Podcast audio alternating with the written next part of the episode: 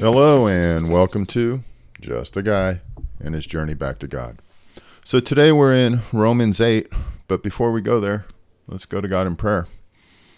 Father, thank you for today and for all that you've done. We're grateful for who you are and how you love us. And Father, I just lift up this day to you and this reading to you, and I just pray that you would be with us as we as we read your word. I pray your Holy Spirit would guide us that you would open our hearts and our minds and our spirit and help us to understand what it is you want us to take away from it, what our understanding needs to be.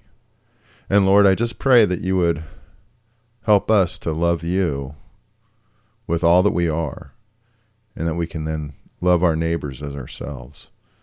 Lord, I just pray you'd help us to to know what you want from us, that we would have this spiritual life that you want for us, this life of understanding of what's really available to us, instead of just being focused on the physical and the here and now. I just pray our eyes and our hearts and our spirits would be open to the possibilities of what it really means to live for you. So it's in Jesus' name I pray. Amen. So you may remember that we ended up chapter 7 it talks about you know we i'm just going to read 21 through the end of 7 just as a refresher. So i find this law at work. Although i want to do good evil is right there with me. For in my inner being i delight in god's law. But i see another law at work in me waging war against the law of my mind and making me a prisoner of the law of sin at work within me what a wretched man i am who will re- rescue me from this body that is subject to death? Thanks be to God who delivers me through Jesus Christ our Lord. So then, I myself, in my mind, am a slave to God's law, but in my sinful nature, a slave to the law of sin. So if we just ended it there, it'd be pretty, it'd almost be kind of depressing. At least it would be for me that, yeah, that I am a slave to the law of sin. Wow. Um, but thankfully, there's verse 1 in chapter 8. Therefore, there is now no condemnation for those who are in Christ Jesus, because through Christ Jesus, the law of the Spirit who gives life has set you free from the law of sin and death. So we have freedom from our sinful nature that was just talked about up above. Let's see. For what the law was powerless to do, because it was weakened by the flesh, God did by sending his own Son in the likeness of sinful flesh to be a sin offering. So, really, the law just showed us that we were sinful. And Christ came as that final offering. And so, he condemned sin in the flesh in order that the righteous requirement of the law might be fully met in us who do not live according to the flesh, but according to the Spirit. Those who live according to the flesh have their minds set on what the flesh desires, but those who live in accordance with the Spirit have their minds set on what the Spirit desires. The mind governed by the flesh is death, but the mind governed by the Spirit is life and peace. The mind governed by the flesh is hostile to God. It does not submit to God's law, nor can it do so. Those who are in the realm of the flesh cannot please God. You, however, are not in the realm of the flesh, but are in the realm of the Spirit, if indeed the Spirit of God lives in you. And if anyone does not have the Spirit of Christ, they do not belong to Christ. But if Christ is in you, then even though your body is subject to death because of sin, the Spirit gives life because of righteousness. And if the spirit of him who raised Jesus from the dead is living in you, he who raised Christ from the dead will also give life to your mortal bodies because of the because of his spirit who lives in you. Therefore, brothers and sisters, we have an obligation, but it is not to the flesh to live according to it. For if you live according to the flesh, you will die.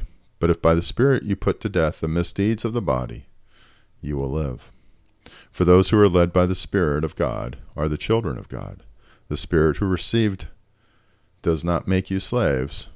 The Spirit you received does not make you slaves, so that you live in fear again. Rather, the Spirit you received brought about your adoption to sonship. And by him we cry, Abba, Father. The Spirit Himself testifies with our spirit that we are God's children. Now, if we are God's children, then we are heirs, heirs to God, and co heirs with Christ. If indeed we share in His sufferings, in order that we may also share in His glory. Present suffering and future glory. Verse 18 I consider that present sufferings are not worth, worth comparing with the glory that will be revealed to us. In the creation, for the creation waits in eager expectation for the children of God to be revealed. For the creation was subjected to frustration, not by its own choice, but by the will of the one who subjected it, in hope that the creation itself will be liberated from its bondage to decay and brought into the freedom and glory of the children of God. We know that the whole creation has been groaning, as in the pains of childbirth, right up to the present time. Not only so, but we ourselves, who have the first fruits of the Spirit, groan inwardly as we wait eagerly for adoption to sonship, the redemption of our bodies. For in this hope we were saved. But hope that is seen is no hope at all. Who hopes for what they already have? But if we hope for what we do not yet have, we wait for it patiently. In the same way, the Spirit helps us in our weakness. We do not know what we ought to pray for, but the Spirit Himself intercedes for us through wordless groans. And we and He who searches our hearts knows the mind of the Spirit, because the Spirit intercedes for God's people in accordance with the will of God. And we know that in all things God works for the good of those who love Him, who have been called according to his purpose. For those God foreknew, he also predestined to be con- conformed to the image of his Son, that he might be the firstborn among many brothers and sisters. And those he predestined, he also called. Those he called, he also justified. Those he justified, he also glorified. What then shall we say in response to these things? If God is for us, who can be against us? He who did not spare his own son, but gave him up for us all, how will he not also, along with him, graciously give us all things? Who will bring any charge against those whom God has chosen? It is God who justifies. Who then is the one who condemns? No one. Christ Jesus, who died, more than that, who was raised to life, is at the right hand of God and is also interceding for us. Who shall separate us from the love of Christ? Shall trouble or hardship or persecution or famine or nakedness or desi- of di- or danger or sword? As it is written, for this for your sake we face death all day long. We are considered as sheep to be slaughtered. No, in all these things we are more than conquerors through him who loved us.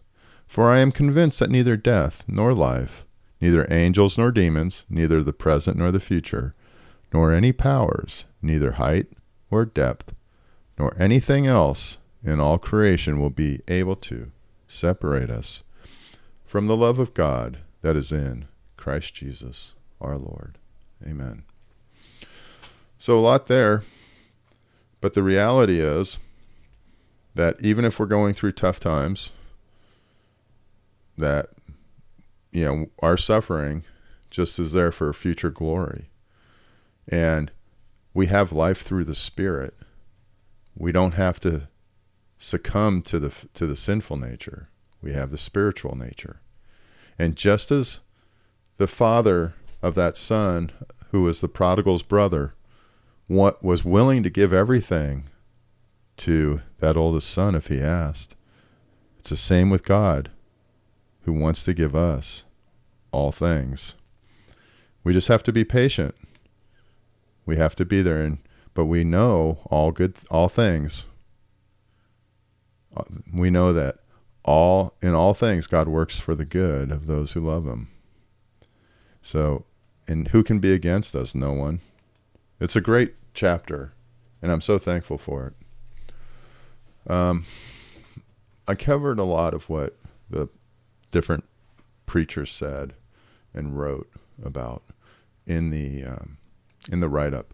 But I do like what Tozer says about verse 16, where it says, The Spirit Himself testifies with our spirit that we are God's children.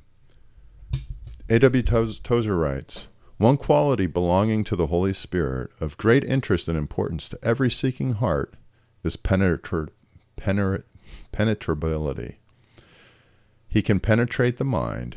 He can penetrate another spirit, such as the human spirit. He can achieve complete penetration of and pe- complete penetration of an actual intermingling with the human spirit. He can invade the human heart and make room for himself without expelling anything essentially human. The integrity of the human personality remains unimpaired. Only moral ev- evil is forced to withdraw. It's pretty amazing when you think about it, and it's tr- and it's true. He goes on to write, the metaphysical problem involved here can no more be avoided than it can be solved. How can one personality enter another? The candid reply would be simply that we don't know. But a near approach to an understanding may be made by a simple analogy borrowed from the old devotional writers of several hundred years ago. We place a piece of iron in a fire and blow blow up the coals. At first, we have two distinct substances, iron and fire. When we insert the iron in the fire, we achieve the penetration of the iron, and we have not only the iron in the fire, but the fire is in the iron as well. They are two, distinct substances, but they have commingled and interpenetrated to a point where the two have become one. In some such manner does the Holy Spirit penetrate our spirits. In the whole experience, our we remain our very selves. There is no destruction of substance. Each remains a separate being as before. The difference is that now the Spirit penetrates and fills our personalities, and we and we are experientially one with God. So the reality is, is when our spiritual spiritual selves combine with God's, we still maintain our personality and who we are, but we also then take on God's spirit. And that's an amazing event. So, with that, let's go to God in prayer. Thank you, Lord, for your word. Thank you for your spirit who lives in us. And I just thank you for loving us and for the ability to call you Abba. The fact that we can call you Daddy, Father, is amazing that we've been adopted into your family. And Lord, I just pray that we would understand the true value and power of that. Because being your child, some of us have heard that all our lives, or most of our lives, as we've grown up, and we don't always understand the value of it. So, Father, I just pray you'd help us to understand truly what it means to be your children, to be in your family, to be co heirs with Christ, to be brothers and sisters of Christ. I just lift up this time, Lord, to you and pray for your guidance, your healing, and your power. It's in Jesus' name I pray. Amen. Hey, thanks for joining me at Just a Guy and His Journey Back to God. I hope you have a great day.